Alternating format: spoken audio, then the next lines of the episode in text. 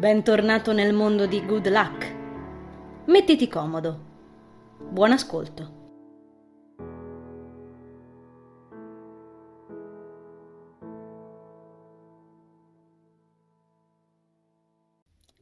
Siamo seduti al ristorante dello Sprint, io, Lisa e Daniel. Era il centro commerciale più alla mano in auto sembra vicinissimo, nonostante ci abbia rubato tre quarti d'ora buoni nel percorso, ma contro le tre ore di treno non è nulla. E i ragazzi stavano morendo dalla fame. Credo che Lisa stia anche provando a recuperare un po' la mattinata. Lo dimostra il suo avere offerto gli hamburger al posto mio.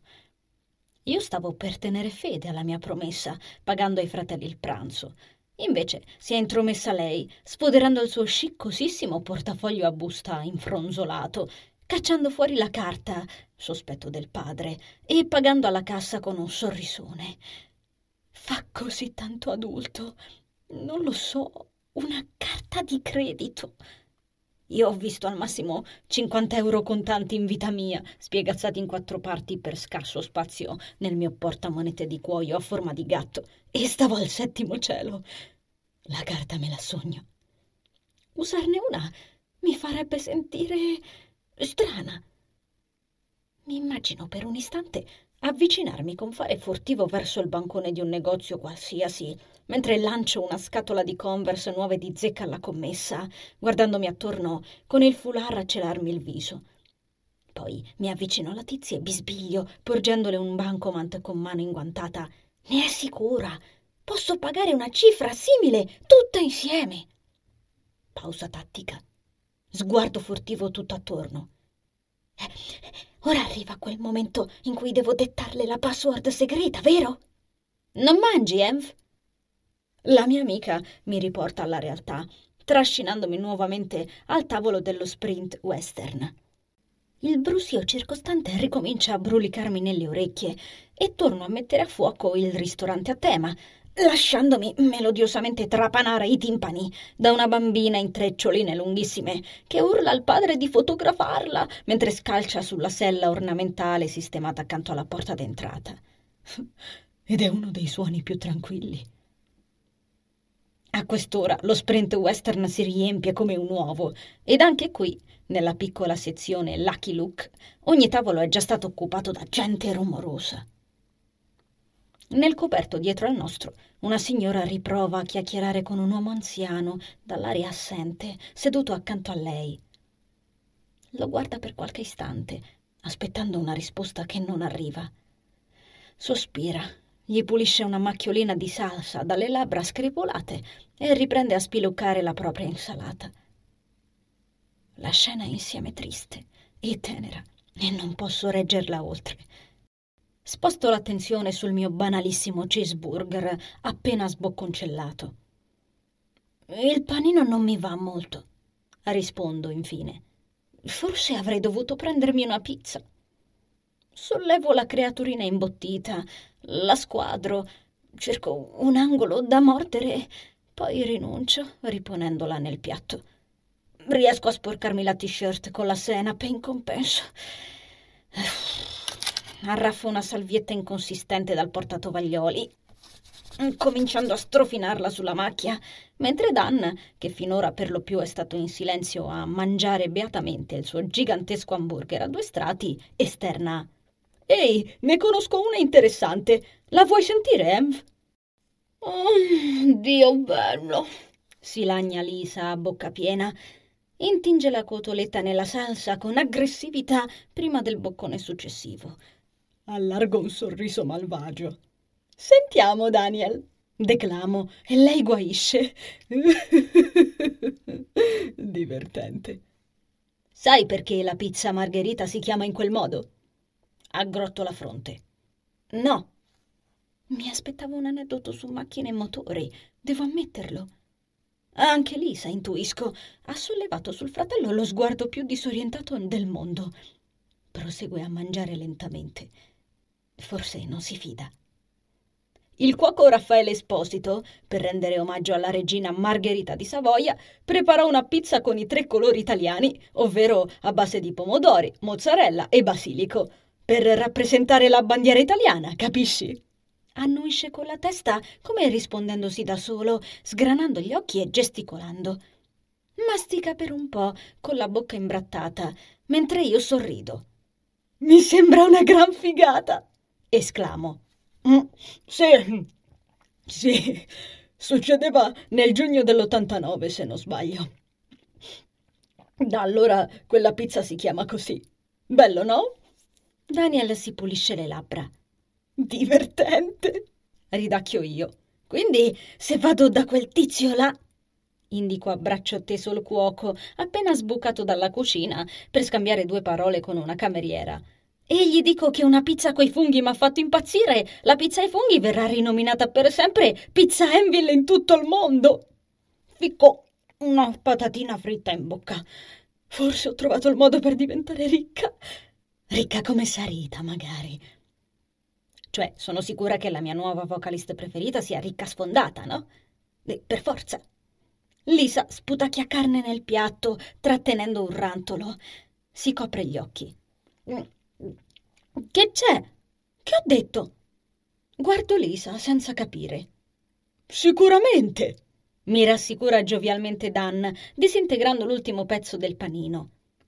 Sai, ah, mm, oh, buono, potremmo provare. Piantala! lo rimprovera la sorella. Già le idee di Enville sono confuse di loro. Stringo le labbra mangiando altre patatine. Ma io voglio dare il mio nome alla mia pizza preferita. Che male c'è? E voglio diventare ricca. Che non funziona così e che prima dovresti diventare una regina.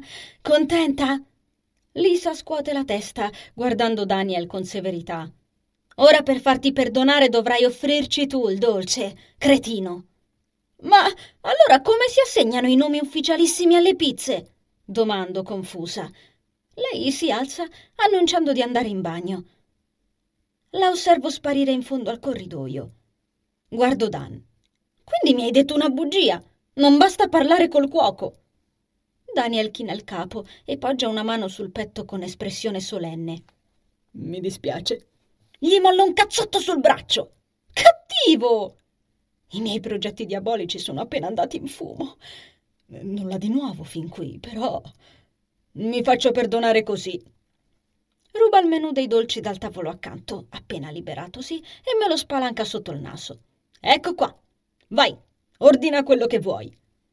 Ecco, questo deve essere l'addestramento impartitogli dall'antica scuola di Francis. Scegliamo tre dolci. Quello per Lisa l'ho selezionato io sulla fiducia. Non ho proprio idea di cosa le piaccia, non è mai stata un amante dei dolci in particolare. E mentre aspettiamo che ci servano, due ragazze si accomodano al posto accanto. Quel povero tavolo non ha avuto neanche cinque minuti per respirare. Intanto Lisa torna dal bagno con il trucco rimesso a posto. È uno dei suoi metodi per sbollire il nervosismo e incipriarsi il naso. Mega frullato alla vaniglia per te, le comunico. Adoro la vaniglia, sorride lei, risistemando i cosmetici nella borsetta. Grazie. Ha sorriso. Rifarsi il trucco funziona sempre per lei. Adora la vaniglia, appuntato. Mentre Lisa si risiede, mi cadono gli occhi sulle due ragazze qui accanto e mi accorgo che si stanno baciando. Oh, ok. Daniel nota la mia espressione mentre mi volto imbarazzata e osserva anche lui le due ragazze. Un istante dopo ci sono serviti i frullati. Dan paga subito e in contanti, facendomi sentire nuovamente sul pianeta Terra. Lo sai perché le lesbiche sono state battezzate così? Mi domanda poi, del tutto innocentemente. A quelle parole le due tizie qui accanto si staccano la domanda era rivolta a me, ma siamo a dieci centimetri di distanza. Dan! Lisa sgrana gli occhi, acchiappando la cannuccia. Un po' di discrezione, bisbiglia. Lui aggrotta la fronte, stralunato. Perché? Che, che problema c'è? Una delle due tipe si alza in piedi con uno scatto, lasciandomi inquadrare la sua strana tinta tra il nero e il blu, i capelli tirati all'indietro col gel che la fanno somigliare a un ragazzo, risaltando la sua mandibola un po' squadrata. Indirizza due occhi taglientissimi verso Daniel, mentre l'altra ragazza, ancora seduta al tavolo, sussulta. Yara, non fa niente! Prova a dirle timorosamente, mentre la treccia allisca, chiarissima.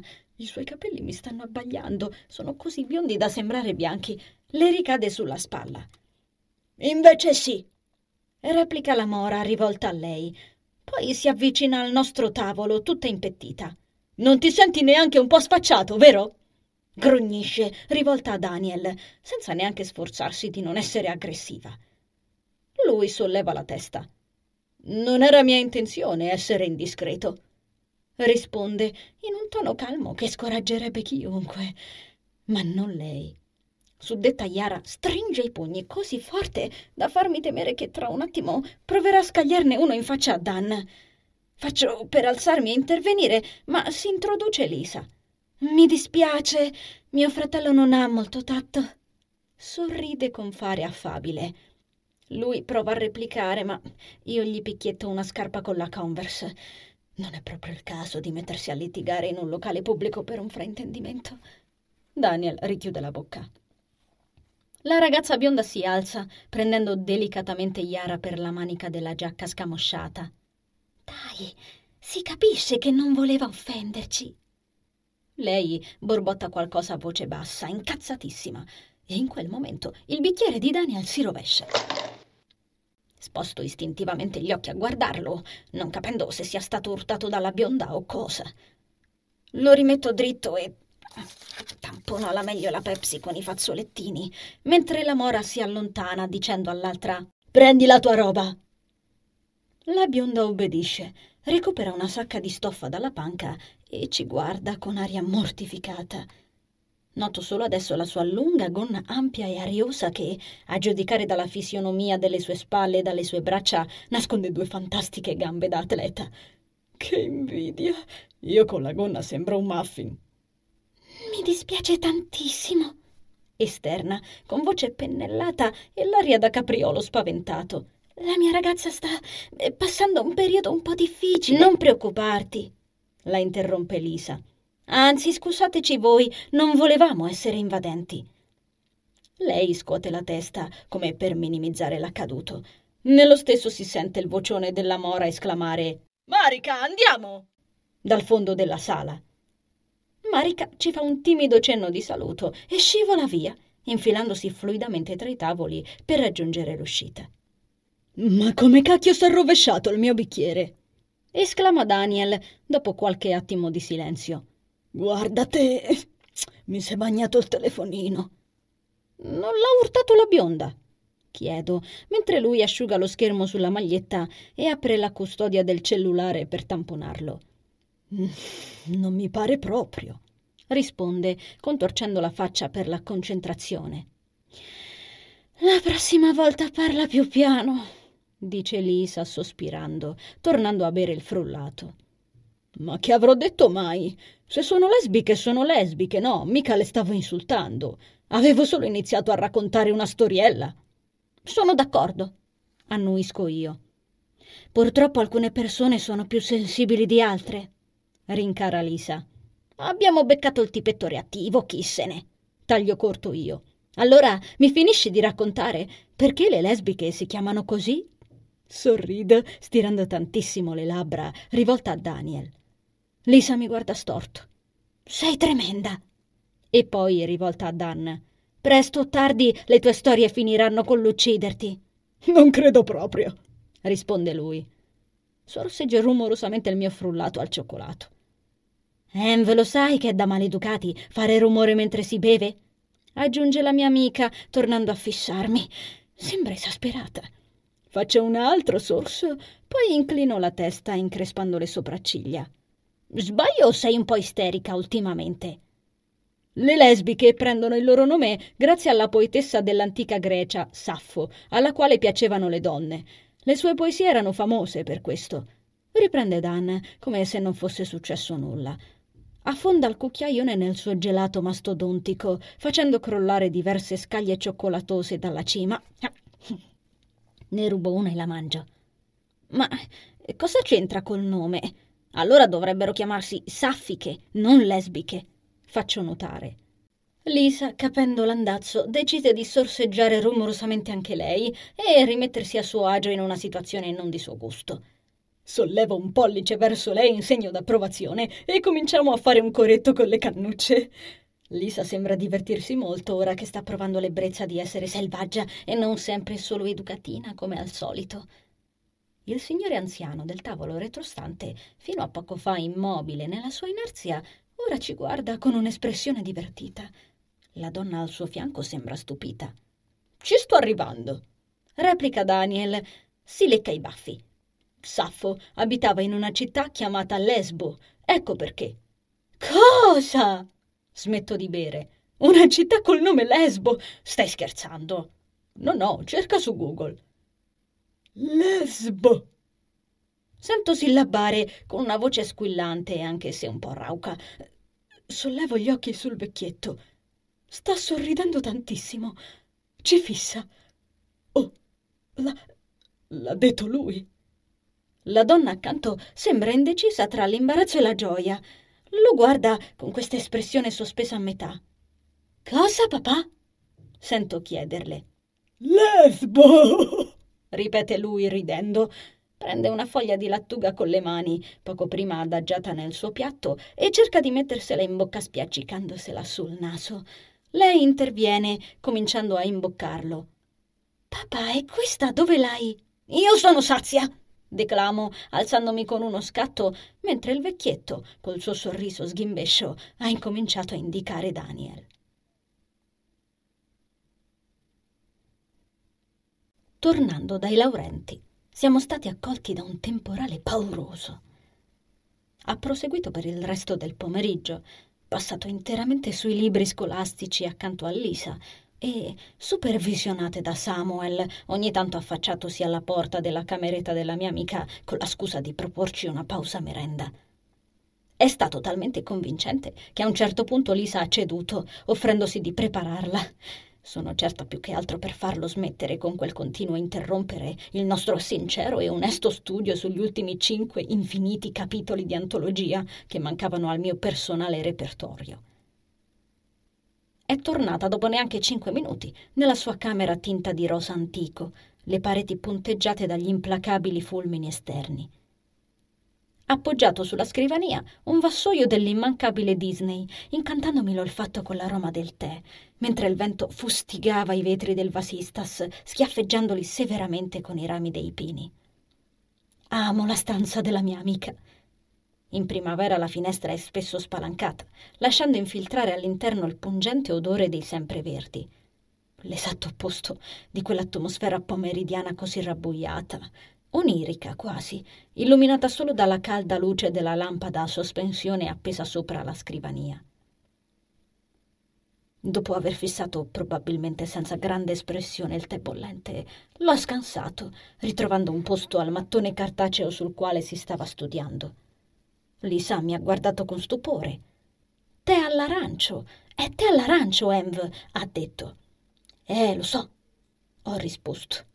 Non so neanche perché. Che razza di risposta sarebbe? Eh, lo so. Eh, ho aperto nuovamente il lingotto antologico, non aggiungendo altro.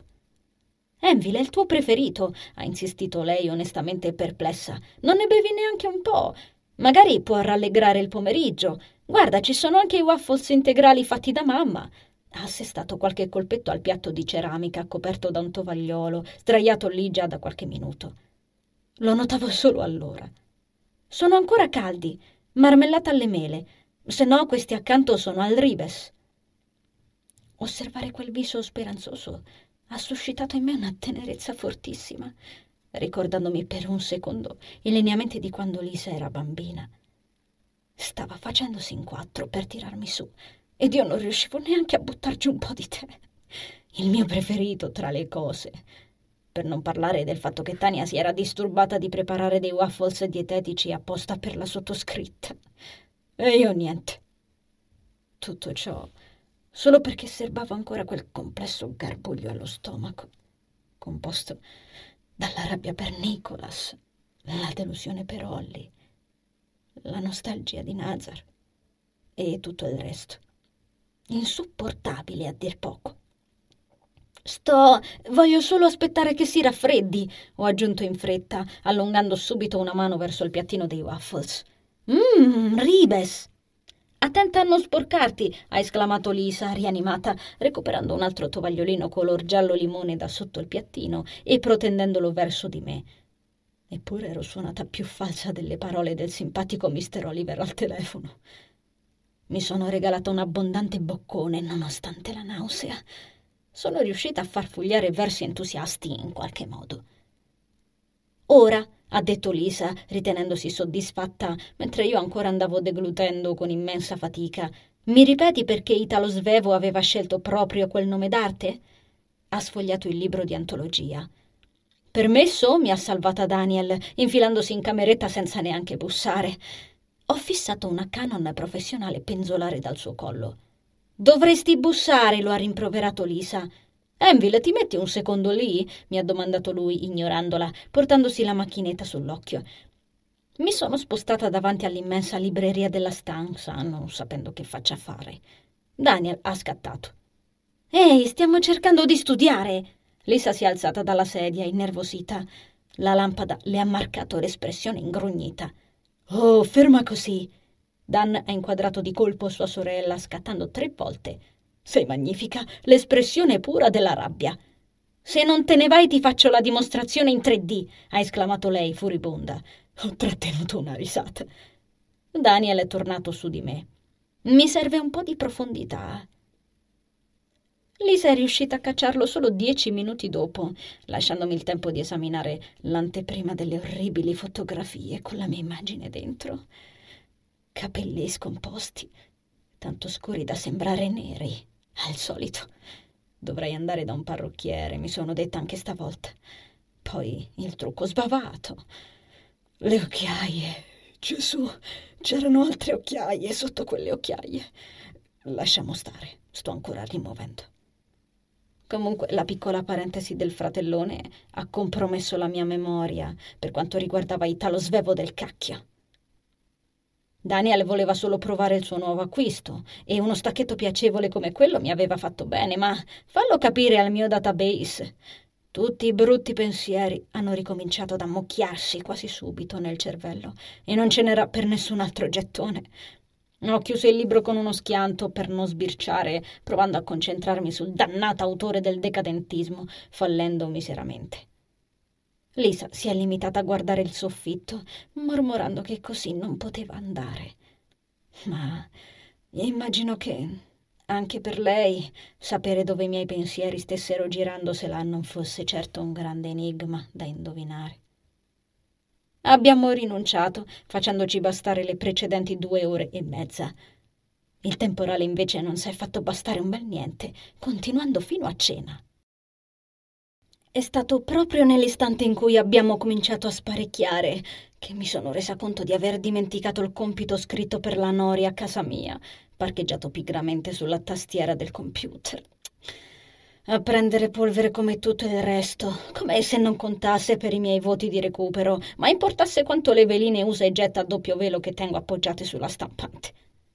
Non avevo nessuna intenzione di fare una deviazione domattina per passare a prenderlo rischiando di far tardi, come se non bastasse il compito è per domani e ho diritto alla prima ora.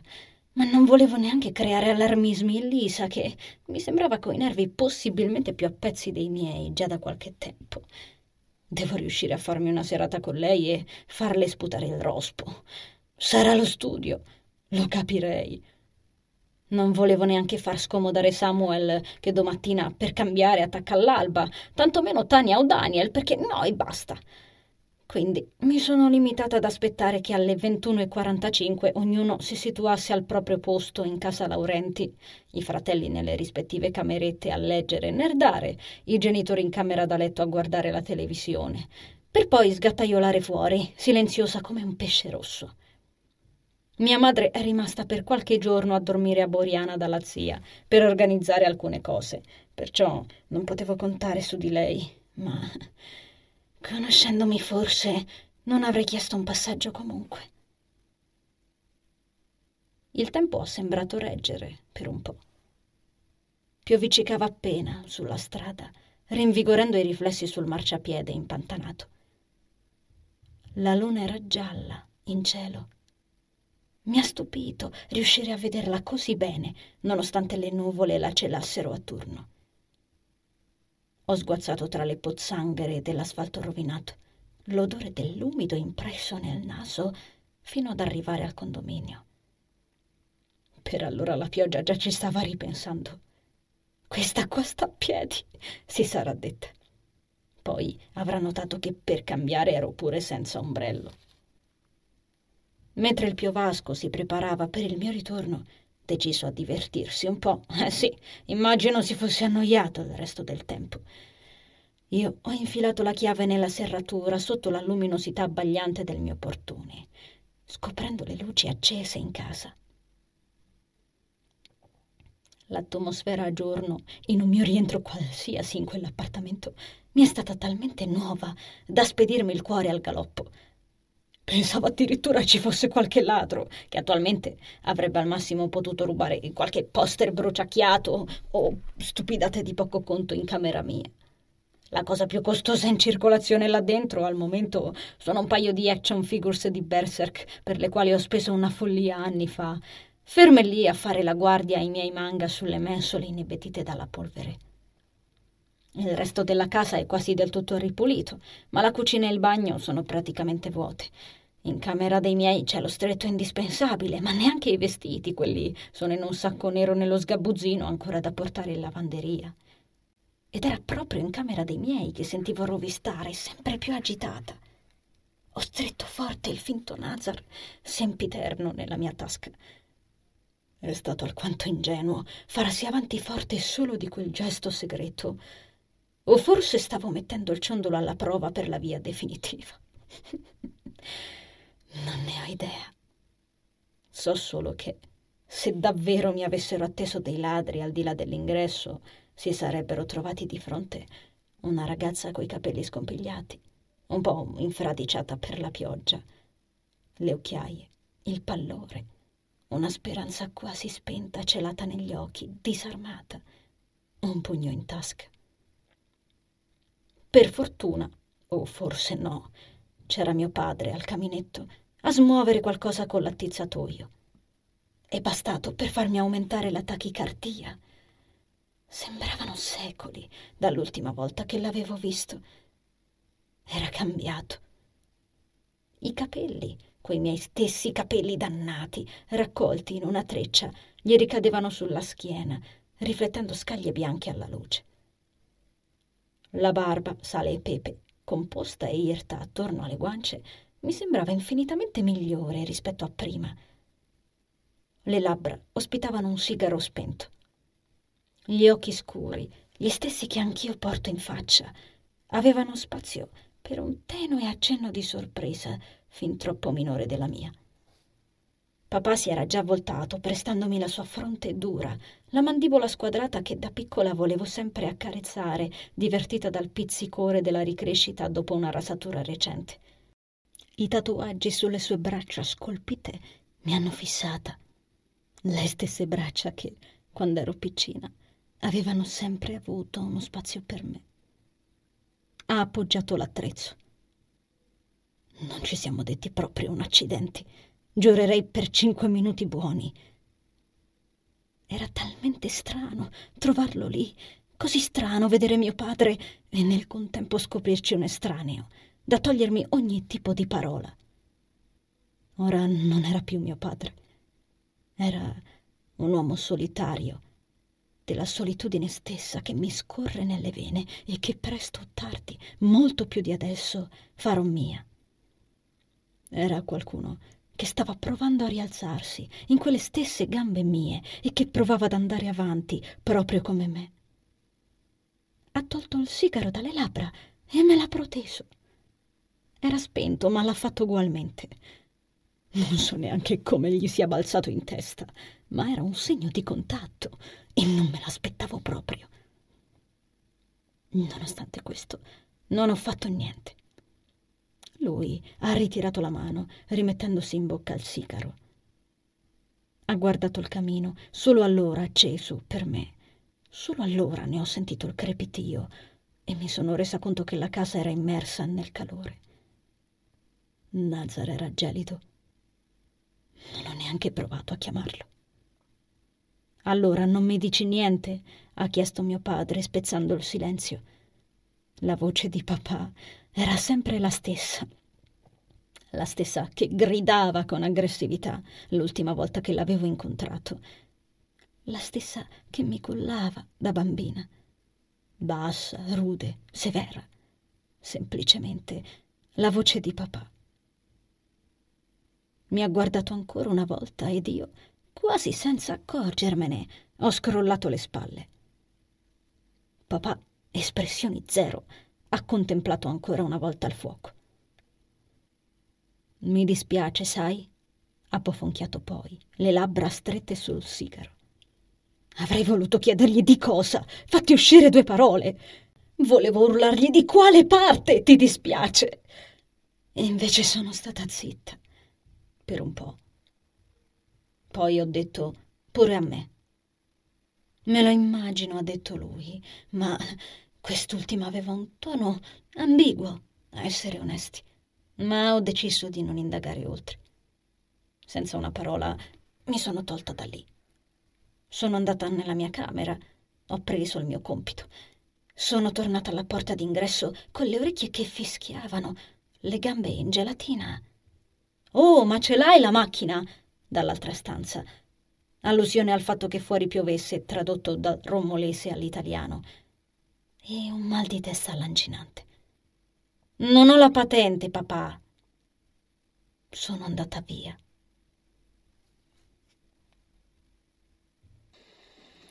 Sono seduta sotto il portico di un ristorante, appoggiata alla saracinesca sprangata la pioggia scrosciante e il vento ululante in un verso pauroso. La sensazione che provo è sempre la stessa. Questo dolore irreale, come una nuvola scura a bagnare la testa di un'altra persona, non la mia. Giocherello con lo zippo di Federica. La fiammella è una piccola lingua di luce che guizza mi abbaglia e muore. Una volta, due, tre. Me lo ha prestato l'altra sera, mentre chiacchieravamo nella piazzetta di San Qualcuno, adocchiando la setta delle nonnette prese a snocciolare il rosario. L'ho incontrata per caso mentre si faceva una corsetta ed ho colto l'occasione per farmi prestare l'accendino e bruciare il bigliettino con risposte multiple datomi da Nicholas, ritrovato per fatalità in fondo alla tasca della felpa proprio qualche istante dopo averlo visto con la morona. Ammettiamolo, ho avuto un raptus rabbioso ed ho voluto assolutamente dargli fuoco a quel biglietto e alla svelta. Fede non ha fatto grandi domande. Ha esaminato il mio gesto senza commentare per poi stringersi una stringa e scambiare qualche altra frase prima di ripartire in corsa. Vuoi per l'imbarazzo, vuoi perché io me lo ero infilato in tasca in un riflesso spontaneo. L'accendino non me l'ha chiesto indietro. Luce. Uno, due, tre. Un trono accompagna il mio sbuffare secco, come sottolineando il mio stato d'animo. Nazar non tornerà a Enville. Me lo dico in un tono mentale tanto improvviso e schietto da sorprendere me stessa. Perché ora? perché ti sta dispiacendo più per Nazar che non ti ha risposto appena entrata in casa che per l'indifferenza di tuo padre. Ecco perché. Frugo nei jeans e tiro fuori il talismano. Mi siedo sulla scaletta, poggiando la schiena all'imposta, facendola rimbombare.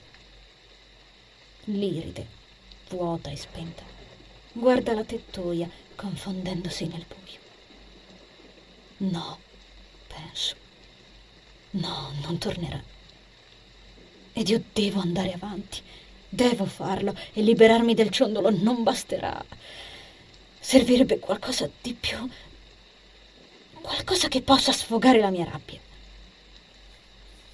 Ficcò il ciondolo in tasca. Ricominciò a giocherellare con lo zippo, ispirando l'odore d'asfalto bagnato e nel pieno della confusione piovana Un'idea si accende in me come una piccola luce infuocata. senza pensarci troppo sopra, frugo nello zainetto, schivando gli appunti del compito quasi con ribrezzo, e strappo una pagina dal mio diario scolastico. Il 4 dicembre 2007 mi rivolge uno sguardo risentito, pieno di quadretti. Su, quante storie! Lo rimprovero. Recupero il mio Sharpie, lo stappo, annusando l'odore d'inchiostro, e poggio il foglietto sull'avvolgibile illuminata dal lampione qui dietro. Prendo un respiro. Caro Nazar, traccio, interrompendomi immediatamente. Ecco, pensaci bene, Enville. Cosa vorresti dirgli? Hai quest'ultima occasione, solo questa. Poi non ce ne saranno più. Sei veramente uno stronzo. Mi porto una mano alla tempia iniziando a massaggiarla. Cristo, non un bellissimo approccio. Inspiro profondamente. Ora basta, Env. È la tua ultima occasione, si è detto. Scrivi e basta. Non pensarci troppo su. Poggio nuovamente il pennarello alla carta e finalmente le parole scorrono fluide. Per un po' ci siamo solo io, la pagina del 4 dicembre e il rimbombo dell'imposta mischiato a quello della pioggia. Caro Nazar, sei veramente uno stronzo. Prima entri nella mia vita, poi fai le valigie e sparisci. Non si fa così. La cosa più divertente è che non so neanche se tu sia stato solo un sogno o uno scherzo dentro la mia testa. Mi manchi. Ma da questa notte smetterò di pensare a te. Smetterò di stringere uno stupido bottone a forma di occhio per cercare di farti tornare indietro. Smetterò pure di cercarti mentalmente se mi sento persa oppure ho bisogno di un consiglio. Direi che tutto questo non l'ho voluto io. Insomma, non è mai stato chiaro. Davvero ti ho chiamato io a me o no? Perché hai deciso di venire a rompermi le palle e adesso devo stare qui a piangerti come una matta che cerca un fantasma, un amico che forse neanche c'è, che forse non è neanche mai esistito? Da questa notte vado avanti, Nazar, con o senza di te. Forse te lo sto scrivendo perché in fondo spero davvero che tu sia in giro, da qualche parte, a parlare nella testa di qualcun altro, magari. Sai, stare in tuo contatto mi ha insegnato parecchie cose. Ho capito che le persone che mi circondano non sono me. Nessuno è Enville. Quindi nessuno fa quello che farei io per me. Le persone non rispondono alle nostre aspettative, ma è giusto così. È così che ci incastriamo. Rileggo più di una volta, pensando che forse dovrei aggiungere qualcosa. Ho scritto di getto, arrabbiata e in fretta. Il pennarello è sbavato in più punti e mi sembra tutto sbagliato. Chiudo gli occhi. Mi prendo un momento. Non so perché. Non so per cosa e semplicemente tornano da me quelle iridi blu, quell'amore, quelle braccia forti che forse mi hanno salvato la vita. Riapro gli occhi fissando la lettera. No, bello mio, no, non mi freghi, non riusciranno a convincermene.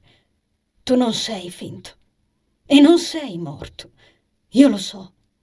Tu sei molto più di entrambe queste cose. Spingo il pennarello sulla carta, cavalcando l'onda delle mie nuove emozioni. Però io non sono gli altri. Serro la mandibola. E non sono come te. Fremo, picchiettando un secondo il pennarello sulla mano. Non mi importa che tu esista o meno, né perché tu abbia deciso di non tornare io per te ci sarò. Non so come, né quando, né dove, Ma se avrai bisogno di me, anch'io verrò a salvarti. Io sono così. Stacco la punta dello sciarpio. Il mio cuore è un mulinello. Amore, odio, confusione. Mi sento pazza. Di nuovo. Non so perché l'ho scritto, eppure, ecco, le emozioni comandano, anche questa volta. Sospiro rumorosamente, rileggendo la lettera, ancora e ancora. Avrei altre cose da dire, mille altre, duemila altre domande da fare, tremila risposte che vorrei sentire. Ma si deve andare avanti. A un certo punto. Sfoddero lo zippo, dando vita alla fiammella. Per qualche istante, lui e la paginetta se ne stanno così, a fissarsi l'un l'altra in attesa del mio gesto. Poi si incontrano e la carta prende fuoco, prima di un mio ripensamento. Lascio planare il 4 dicembre sul pavimento guardandolo morire e forse da qualche parte qualcosa si interrompe dentro me. Forse anche nascosto in me da qualche parte qualche cosa sta bruciando. Un senso di liberazione si fa strada lasciando scivolare qualche lacrima altrove, come eccezione. L'ultimo rivolo cartaceo si avviluppa, scintillando. Mi cerco dentro del coraggio e lo trovo, ne trovo un po'. Alzo i tacchi e mi allontano da quel mucchietto di cenere, lasciando che il vento se lo porti via rassegnandomi a camminare sotto il temporale così come sto, senza ombrelli a ripararmi, sempre io, cappuccio e mani in tasca. E mentre l'acqua mi bagna, l'ultima riga della mia patetica lettera torna davanti ai miei occhi come uno spettro. Antio Nazar. Che questa volta sia davvero.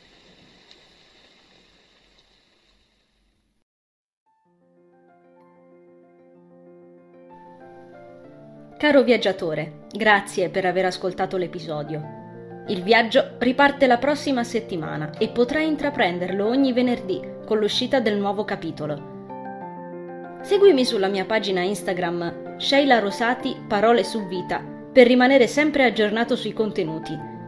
Ti aspetto sempre qui. Conservo il tuo biglietto. A presto!